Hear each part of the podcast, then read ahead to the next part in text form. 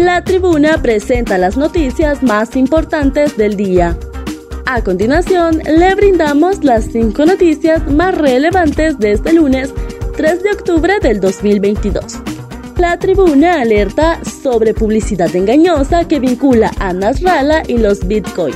Desde hace algunas semanas, meses, personas sin ética y profesionalismo se encargan de divulgar información engañosa y falsa utilizando el logo de diario La Tribuna con el fin de atrapar incautos y que caigan en estafas.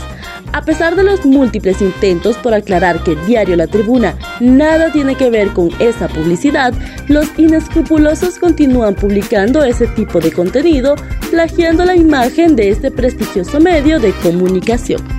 Recientemente se publicó una información que vincula al designado presidencial Salvador Narrala, en la que supuestamente promueve la inversión en los Bitcoin, lo cual deja millonarias ganancias.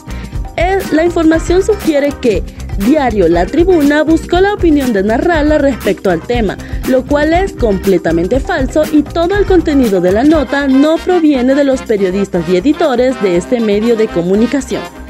Colectivos de Libre ingresan a la fuerza al Hospital San Lorenzo.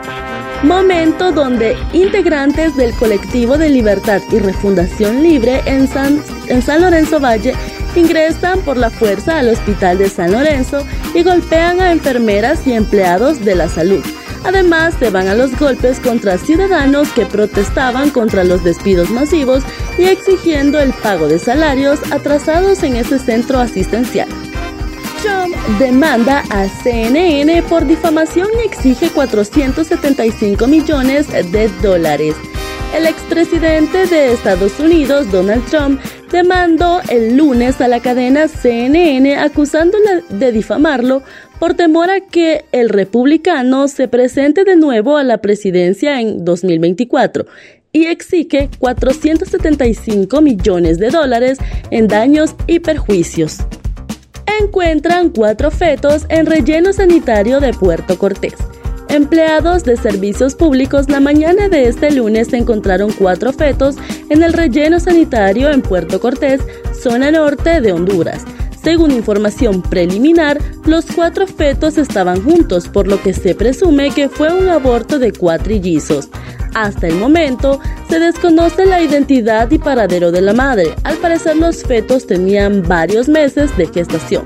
Los agentes de seguridad resguardan el lugar de la dantesca escena en espera del personal de medicina forense para que se realice el respectivo levantamiento. Policía investiga incidente con migrantes en frontera con Guatemala.